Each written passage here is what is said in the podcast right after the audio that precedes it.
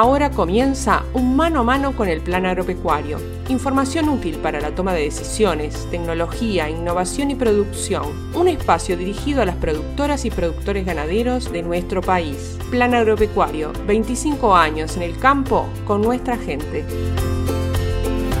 Mirando cómo llueve, el día pasa lento, transcurre primavera y el frío vuelve a hacerse sentir. Muy buenos días, amigas y amigos. Es un gusto reencontrarnos en mano a mano con el plan agropecuario en esta emisión que vamos a estar acelerando desde el comienzo, ya que tenemos, por suerte, mucho material. Vamos a estar conversando con el ingeniero agrónomo Alejandro McKinnon, quien es gerente de la cooperativa El Fogón, quien nos va a estar contando la experiencia del campo de recría El Altillo, donde productores de la zona que pertenecen a las gremiales del Carmen, de Gallinal, también El Fogón, emiten ternera para que allí se realice la etapa de recría, recrías que luego van a ser entregadas a los propios productores, inseminadas y preñadas, evitando que esta etapa ocurra en los predios de estos productores. Más tarde vamos a tener la palabra de los protagonistas principales que son productores de la zona que remiten justamente a ese emprendimiento, quienes nos van a estar comentando su experiencia respecto al trabajo con el altillo y bueno, qué valoración hacen al respecto. Pero sin más que agregar, vamos directamente a la palabra de los protagonistas. La vida es como el mar.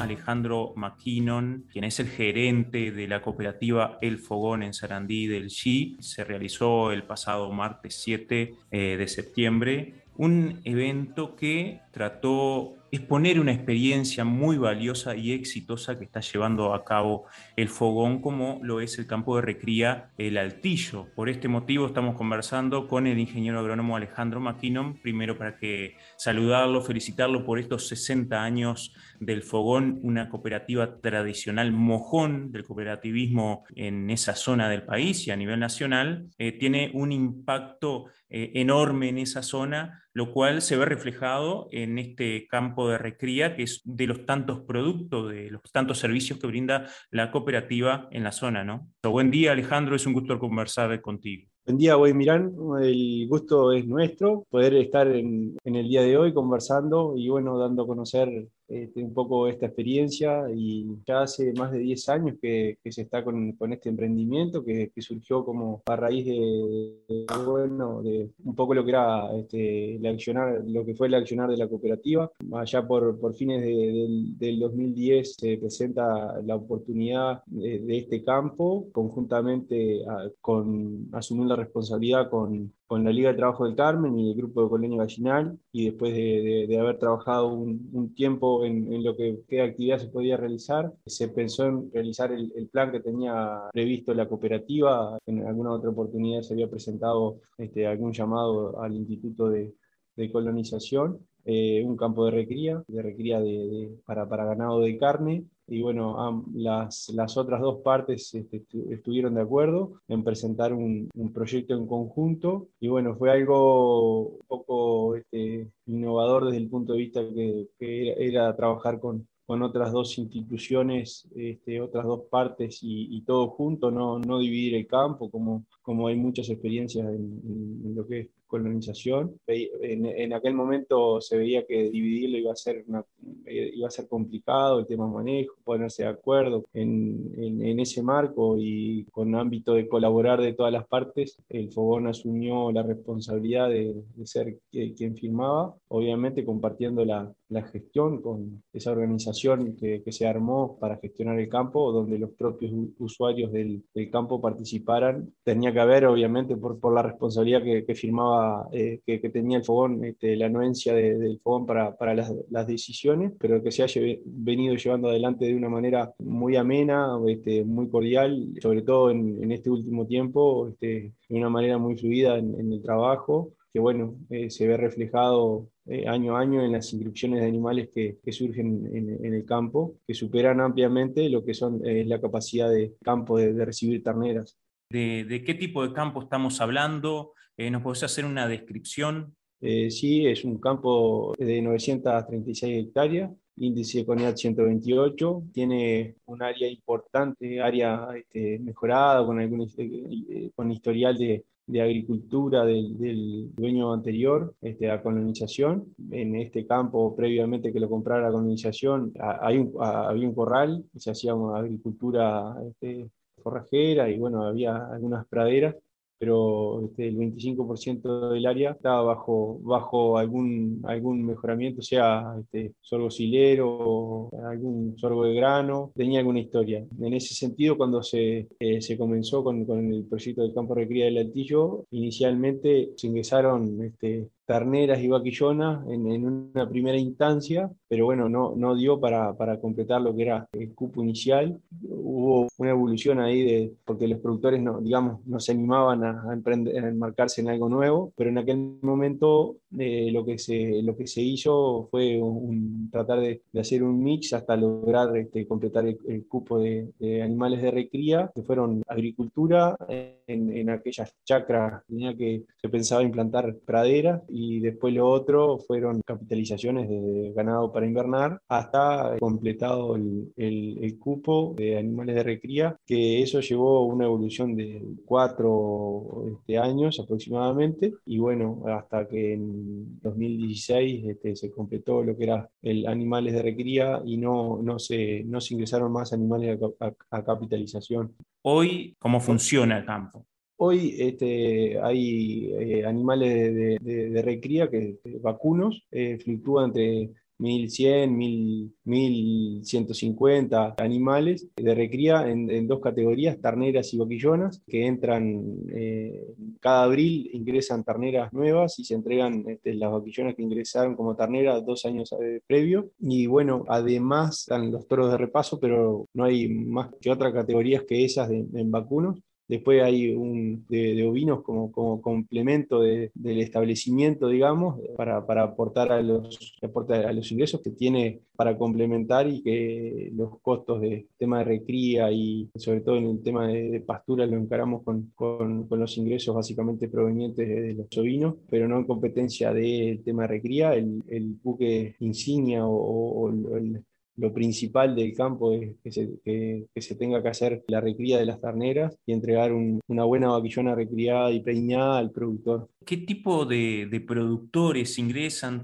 Estamos este, bajo el paraguas, digamos, del Instituto Nacional de Colonización, donde la prioridad son productores familiares pequeños productores vinculados en la zona y, después eso lo enmarcamos en, nuestras instituciones o, los socios partes, que son este, el Grupo Colonia Gallinal, la Liga del Trabajo del Carmen y la cooperativa, y, se premia la consecuencia, digamos, porque es importante para, para el establecimiento este, mantener los animales y, cumplir con, con, los objetivos de que los animales estén dos años en el predio por este, el funcionamiento del establecimiento y, además que garantice estabilidad. Eh, que se necesita, en, tanto sea desde el punto de vista económico y, lo otro es para mantener el tema de la, carga en, el, en el campo. ¿Y cuál es el proceso de las terneras? ¿Ingresan al predio y qué pasa hasta llegar a entregárselas nuevamente al productor? Inicialmente, un productor que esté interesado en, llevar animales al altillo tiene que inscribirse acá en la cooperativa, inscribe terneras nacidas en la primavera anterior y la fecha de, inscripción es este, hasta el 31 de enero de cada año, presentando el D1, que es este, las terneras inscritas en, el SNI, eh, cosa de que el tema de, la trazabilidad ya esté, en orden, procesada. Posteriormente a eso se realiza una reunión este, de lo que es la, la, comisión de seguimiento, donde se aprueba qué productor este, ingresa y las cantidades, obviamente. Y luego, en, marzo, fin de marzo, se realiza lo que es este, la, certificación de, las terneras. Un veterinario independiente realiza, se contrata para que realice la, la certificación, donde tiene que tener las condiciones eh, de, los kilos, arriba de 130 kilos, que estén los, animales destetados, que sean sanos o aptos eh, y procede a lo que es la certificación, que es tema eh, sanitario, le, pone una caravana a cada animal donde, donde se asocia una caravana del altillo con un número que se asocia al número de trazabilidad, cual lo utilizamos para, para, el manejo de todas las terneras que ingresan. Ese es el proceso, luego ingrese, se hace, se coordina el ingreso en fin de abril, algún día este, de, mayo pues se puede correr también. Hay objetivos específicos según edad y según época, ¿no? Sí, muy importante es asegurar el primer invierno, sobre todo de la, de la, de la ternera. el ingreso de las terneras cuando llegan todas al, al, campo es la etapa más susceptible porque, este, bueno, hay un cambio de, lugar, eh, tienen que aprender a convivir en, en, en, otros grupos, digamos, y bueno, desde el punto de vista este, de, del animal hay un cambio que, bueno, se ha ido mejorando mucho en estos años, que eh, era, era un, la, la, pata más complicada, digamos, desde el punto de vista este, de los animales cuando, cuando llegaban, eh, eh, pasar esa, esa, primera, esa primera semana, 15 días, se ha ido mejorando este, de una manera notoria. Y ese invierno es fundamental que la ternera pase lo mejor posible. Y bueno, de ahí lo, de, se trata de asegurar en lo que son este, temas de praderas y verdeos que, que, se realizan, este, siempre con mejoramientos eh, forrajeros y lo que es suplementación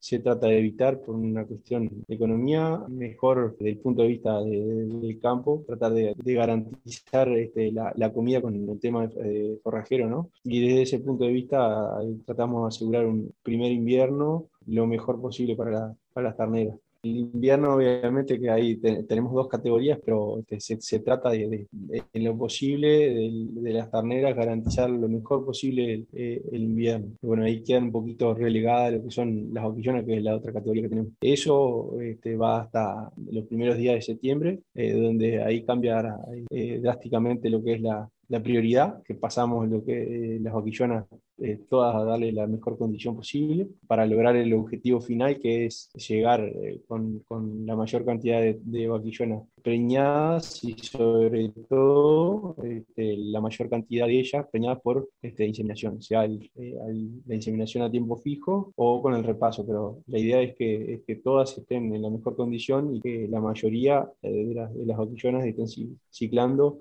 al momento de, la actividad ovárica que se hace previo lo que es el tema de, de la inseminación. De hecho, los resultados son muy buenos, ¿no? Porque hablaban de altos índices de preñez. En promedio tenemos lo que es un, un, porcentaje de, estos años del 91% de, de, preñez en el total de los años. Bueno, y es sostenido. La verdad que, eh, si bien es un promedio general, ¿no? De todo el lote, acá tenemos más de, de 35 dueños cuando se entregan los, los, animales, pero en general es un buen promedio, teniendo en cuenta que hay animales de, diferentes procedencia y, y, bueno, estamos bastante conformes con lo que es el, el resultado. Tú como gerente de una organización, también trabajando con otras organizaciones, otras gremiales, ¿qué valoración haces de este campo de recría? La verdad que muy buena. Este, la evaluación eh, la, nos la hacen los productores, digamos, cada año que, se abren lo que son las inscripciones para el ingreso de, lo, de, las terneras en el campo. La verdad que la experiencia es muy buena. Estamos hablando de un campo de 936 hectáreas, que hay más de 40 productores. Eso da algo así como unas 20 y pocas hectáreas por productor son mil y algo de animales, este, andan en el torno de los, de los 28 o 30 este, animales por productor. Es un, un esquema nuevo, digamos, en, en general en, colonización y, hay, hay muchas este, otras experiencias eh, posterior al altillo que, se han querido implementar y bueno, no, nos, han visitado para ver cómo se lleva adelante. Y creo que acá lo fundamental es el compromiso de los participantes, este, de las partes. Esto tiene éxito porque los productores eh, que llevan desde un principio se involucraron y participaron por, querer que esto eh, siga y continúe y esté mejorando cada día. Lo, lo principal es eso, gente comprometida con, con los objetivos de, del emprendimiento y bueno, simplemente muchas veces este, nos felicitan por el tema del altillo, pero, pero hay un equipo muy responsable a cargo que facilita todo y productores comprometidos con la causa y lo que creo que es muy importante resaltar, parte fundamental de, de, del armado y yo adelante y, y, hasta hace muy poco parte de este emprendimiento, que lo seguirá haciendo, es este, técnico y, y, bueno, fue parte también del, del plan, el ingeniero agrónomo este, Alberto Fole, que, que, participó desde un inicio en, en, lo que era la organización de este, de este proyecto y por mucho tiempo participando de esa, de esa comisión hasta que, que se encaminó. Eh, así que vaya el, el reconocimiento y, y, el saludo a la distancia este, que, nos, que nos estará viendo de algún rinconcito. Sin duda que sí, el merecido reconocimiento un empujador de, tantas cosas, en este caso también este, un trabajador en, en, este sentido, en este emprendimiento. Muchísimas gracias Alejandro, gracias por compartir la experiencia. Gracias a ustedes, un abrazo. Escucho Pink y sin pensarlo me escapo un poco actividades de extensión y capacitación, publicaciones, videos y todas las novedades de la institución actualizadas. Visite nuestra web en planagropecuario.org.uy.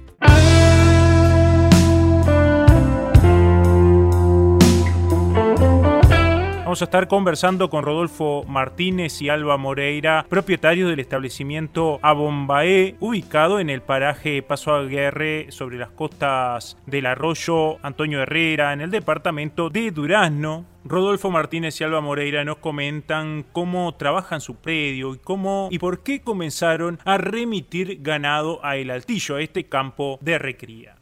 Bueno, el, establecimiento se compone de, 140 hectáreas. Somos productores pequeños. Nos dedicamos actualmente a la, cría. Por razones de tamaño, este, siempre tuvimos dificultades para dedicarnos a esto, para que nos diera resultados.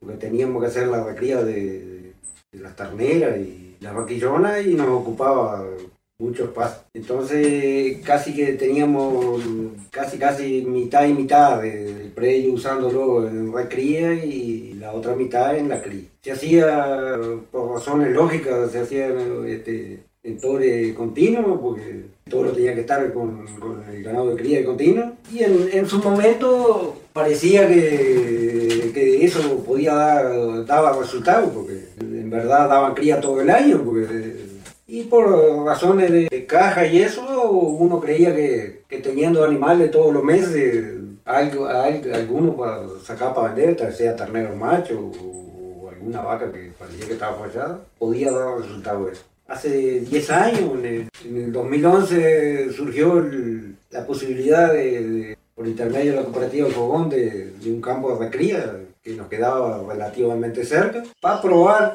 mandé 10 terneras como de arranque, como una prueba, a ver que, cómo marchaba ese sistema, porque era una cosa nueva que, estaba se estaba probando eso, que se iba a, ver qué es así. La verdad que, ya a partir del primer año se vio el resultado, digo, ya eh, acá en el predio, ya no, no, no empezar a, a recriar esos animales y que iba a empezar a dar lugar a vacas preñadas. Y a partir del segundo año mandé más 25 terneras y volví a seguir mandando, pues todos los años subsiguientes pues, seguí mandando 25 terneras. Y cuando llegó el momento de, venir las la, terneras enseminadas que venían de, la, devolviendo enseminadas, se empezó a ver el resultado, este, una en, la mejora de, genética y todo, siempre la inseminada siempre iba a ser mucho mejor que, el mejor toro que pudiera tener yo acá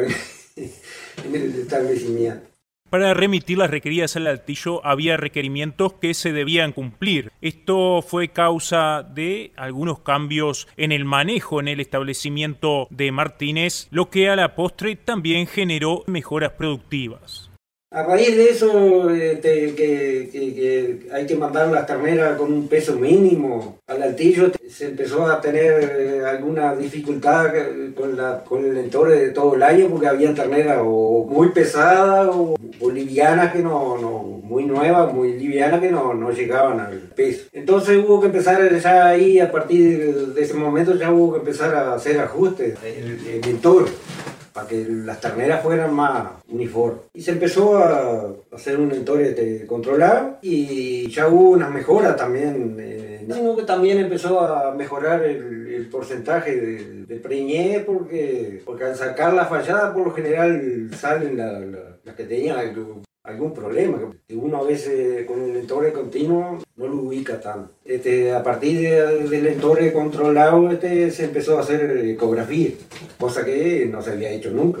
Empezó a hacer la ecografía y, como el, sistema de nosotros acá era querer agrandar un poco la cría, este, empezamos a trabajar solamente con, las vacas preñadas y las falladas salían y también se vendían los terneros machos también. En marzo por ahí se, se empezó a vender ya un, no, no como lo hacíamos antes, que era escalonado, sino ya un lote uniforme y las vacas falladas. Y ahí nos dedicábamos solamente a tener vacas preñadas. Las vaquillonas que venían del altillo preñada y mala de acá, nos dedicamos a eso. Bueno, pasamos a una escala mucho mejor de, ternero, que casi que se puede decir que el doble de, los terneros que, originalmente teníamos. Al, tener el doble de terneros empezaron a sobrar también este, terneras también, se empezó a poder elegir este, un poco más la las terneras de reposición y creo que por ese lado también se, empezó a mejorar también un poco la genética y, hasta ahora no, no, he tenido necesidad de, vender vacas preñadas, vamos a decir. Ya se está quedando bastante ajustado también que en algún momento estoy viendo que, que de repente tengo que sacar también alguna, alguna vaca preñada porque no, no, me van a dar la, sacando la fallada y los terneros como que va agrandando un poco la dotación y esto sí, depende del año también, porque han habido, este año pasado nomás fue un año bastante duro para, para, para pero tuvo porcentaje normal, a partir del cambio de manejo en el sistema de la familia Martínez Moreira, también se comenzaron a utilizar otras tecnologías, como por ejemplo el control de amamantamiento, fundamentalmente para preñar los vientres de primera cría. A pesar del miedo inicial a utilizar estas tecnologías, Rodolfo se interiorizó a instancias de la cooperativa El Fogón y a través de charlas del plan agropecuario.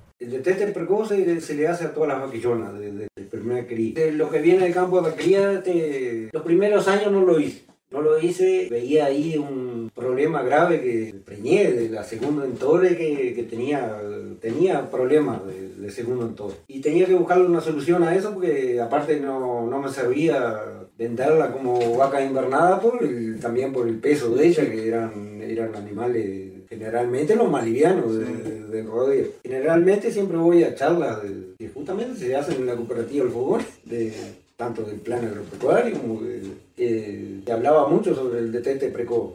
Y a uno le parece que, o a mí me parecía que era una cosa que era muy difícil de llevar a cabo. Entonces me, me, me costó un poco capaz que un par de años me costó decidirme así, hasta que un año lo hice. Con mucho recelo también, porque era una cosa nueva uno y que se estaba jugando mucho también, pues. pero la verdad que el resultado fue muy bueno. Rodolfo y Alba valoran de forma muy positiva la participación en este emprendimiento en el altillo, lo que para ellos ha sido muy beneficioso para su bolsillo, valga la rima ya con, los mismos terneros que vienen de allá, este, la renta, o se paga, porque tengo dos categorías, porque todos los años estoy, estoy mandando terneros, tengo una escalera, digo, estoy, todos los años estoy mandando y todos los años estoy recibiendo. Entonces, el tema es que, por lo menos yo la cuenta que saco, que los terneros que saco de ahí me tienen que dar para dar y, tener una ganancia también, porque si no, no, no tendría sentido, pagar todo ese costo que tengo y me traiga un beneficio. ¿no? Trae un beneficio sin trabajo, porque si uno rienda un campo lo tiene que entender. Esto está pendiente, o sea que también es otro beneficio. Agradecemos a Rodolfo y Alba por haber recibido a los Alejandros, Alejandro McKinnon y Alejandro Terra en su predio y contarnos su experiencia. Ahora vamos a conversar con Gustavo Casó, propietario del establecimiento Don Humberto, que se ubica camino a la colonia Roseli Rius en el departamento de Durazno y quien también remite ganado al establecimiento de Recría El Altillo. La, la, hectárea que yo estoy ocupando acá son 300 hectáreas, mitad arrendada, casi la mitad es arrendada. Este, bueno, el sistema mío es este, todo ganado de cría, reposición la el altillo. Este, a mí el altillo me ha servido como para no tener este, la ternera de, hacer la recría acá en mi casa. En vez de tener la ternera de cría, tengo una vaca preñada que es lo que tengo. Eh, así el sistema cuando lo empecé me di cuenta que eso era lo que tenía que hacer acá, aplicarlo acá en casa. Tener más producción de ternero en mi casa, sin, sin tener este en casa. En el altillo. Marzo, al pie de la madre se vende. Y la ternera se vende, lo que sobra de ternera, la que no van al altillo, se venden en abril. Cuando se va la ternera por el altillo, la ternera se vende. Se hace la ecografía, cuando se embarcan los terneros y se hace la ecografía, la vaca que esté fallada se vende también. Queda solo la vaca preñada. El circuito mío es solo cría con la vaca, todo preñado acá en casa. Si bien fui el último que entré en el latillo, pero hace 11 años. Cuando sacaba la ternera yo ya ahí cambié el sistema de, la recría. No, no hice más recría acá en mi casa. Siempre tenía así recría acá en casa. Entonces eso ya lo eliminé acá, ya lo llevó al altillo. Y era un entore solo que hacía, de noviembre a febrero o a marzo. Bueno, y estando en el altillo, llevando ahí, yo ajusté, le, ajusté el entore también. Le, lo empecé por 15 días antes, ahora tengo un mes. O sea que ya el primero de marzo a el primero de febrero yo ya retiro los toros. En mayo ya está todo solo preñado. Gustavo nos cuenta que enviar el ganado a este campo de recría le permitió mejorar el manejo fundamentalmente del ganado preñado, tener categorías y animales uniformes evitando problemas de manejo, aparte, claro, está de disponer de más campo para el ganado que queda en su establecimiento. Y bueno, ya manejar todo ganado preñado, vos manejas de distinto el establecimiento, porque podés manejar por categoría, por estado, por distintas por preñeces, las vacas, las podés repartir, podés manejar de otras maneras, este, como de una categoría solo preñado, las que están con estado corporal mejor van para un lado, las que están más bajan para otro, y las que están más flacas van para un reirace, ahí las va llevando hasta que termine la aparición, ¿no? Eh, antes de entrar al tillo era despareja la cosa de, la que tenía la ternera, tenía la vaquillona, que a mí me complicaba. A veces se pasaba un toro y me complicaba, menos campo. Ya llevar al, altillo a mí me, me, unificó todo el sistema de, de, reformar el, sistema, ¿no? Siempre con ganado, que lo que me gustaba el ganado de la cría, ¿no? Y bueno, la vaquillona, recién empecé a mejorar cuando empecé a llevar al altillo. Ahí sí empecé a mejorar. Casó se refiere a las ventajas de enviar las terneras al altillo y nos cuenta dónde para él está el negocio. Y la ternera me costaba, ¿cuánto fue? 200 dólares. El ternero que venía dentro de la panza era 200 dólares. Pero yo lo, lo, ¿a dónde estaba el negocio? Y le decía, era tener la vaca de cría acá, la ternera, la vaquillona venía preñada para pagarse, con el ternero era para pagarse el pastoreo de allá. Yo lo que tenía que tener era la vaca parida acá, en mi casa. O sea, de tener 15 terneras 15 ternera acá, tenía 15 vacas más acá. Ese era el negocio mío. La, la vaquillona se paga con el ternero que ella trae. Y yo voy a tener esa vaquillona allá, Acá la tengo vacas paridas acá, acá. No, no lo tengo como un negocio, ya lo tengo como una inversión. La inversión la tengo, o sea, llevo la, la, ternera, tengo buenas terneras, la ternera se paga con el pastoreo, el, ternero que viene se paga todo y viene para madre acá. Y así, y acá yo tengo 10, 15 o 20 vacas más. Ese es el negocio.